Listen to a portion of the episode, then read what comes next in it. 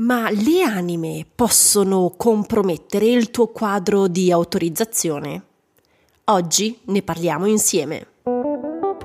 Benvenuta nel mio podcast Viaggio alla scoperta della spiritualità. Sono Sara Ottoboni e ogni settimana condivido con te dei consigli per potenziare la comunicazione con le tue guide spirituali e molto altro ancora. Se ti interessa il mondo spirituale, sei nel posto giusto. Sei pronta ad iniziare il tuo viaggio spirituale?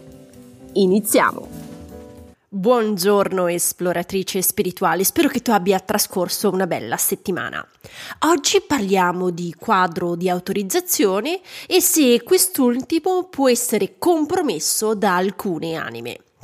Se ti rispondo in modo conciso e preciso, ti direi sì, a volte il quadro di autorizzazione può essere compromesso. Il 97% delle volte però il quadro regge senza problema, ma c'è un restante 3% delle volte che ha messo alla prova questo quadro. Qualche settimana fa il mio quadro di autorizzazione non ha retto Ero appena ritornata in casa, mio marito era ancora a letto, eh, mi metto in cucina a riordinare un po' e dopo due minuti tiro un urlo così forte che mio marito esce di corsa dalla stanza e mi dice Sara ma tutto bene, è successo qualcosa? Io lo guardo con i miei soliti occhi, lui mi guarda e mi dice ma sono i tuoi amici? Io annuisco con la testa e dico mm-hmm, sì mio marito poi è ritornato in camera ridendo. Quest'anima, che era di un uomo, ha deciso di entrare nel mio salotto senza permesso e non rispettando inoltre le regole che avevo dato. Tutti sanno eh, che se vogliono parlarmi devono rimanere sul terrazzo di casa e non hanno il diritto di entrare in casa e darmi fastidio e dare fastidio alla mia famiglia. Loro sanno che devono mettersi sul terrazzo e quando io decido, possono entrare in casa e discutere con me. Però sono sempre io che accetto di collaborare. Ok, queste sono le mie condizioni. Questa anima però cosa ha fatto? Ha fatto di testa sua. E questo non va bene. Allora, sai cosa ho fatto per gestire la situazione? Allora, la prima cosa è che ho mandato gentilmente fuori casa l'anima. Gli ho ribadito forte e chiaro che esiste un quadro di autorizzazione e che deve assolutamente rispettarlo se vuole comunicare con me. Poi mi sono rivolta ai piani alti, eh, riaffermando tutte le mie condizioni per la collaborazione.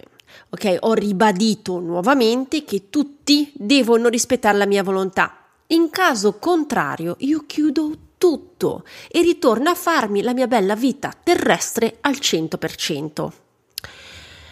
Quando ho raccontato questa storia su Instagram, ho ricevuto tantissimi messaggi nelle quali le persone mi raccontavano della loro esperienza e in particolare mi ricordo una ragazza che mi ha raccontato i dispetti, come li chiama lei, eh, delle guide o delle anime che le fanno durante la notte. Allora, se anche te ti trovi in una situazione del genere, quindi dove ci sono delle anime che passano per caso, possono darti fastidio, cosa puoi fare? Allora, la prima cosa, come ho fatto io, mandare fuori l'anima indesiderata. In seguito rimetti l'ordine immediatamente, ok? Nel caso in cui eh, ti succedesse durante la notte, quello che ti suggerisco è prima di dormire di ripronunciare, ribadire le condizioni, proprio prima di andare a letto.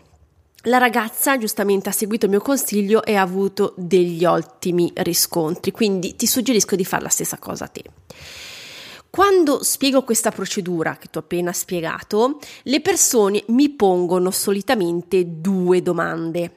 La prima è come posso mandare fuori di casa l'anima che non rispetta il mio spazio e le mie volontà. Allora, Solitamente mi immagino una forte luce che trasporta fuori casa tutte le energie e vibrazioni negative. Immagina questa luce un po' come un'onda, no? Che porta fuori di casa, proprio stravolge tutti e porta fuori casa le energie non desiderate. Dopo il passaggio dell'onda, però, assicurati di mettere immediatamente il tuo quadro di autorizzazione.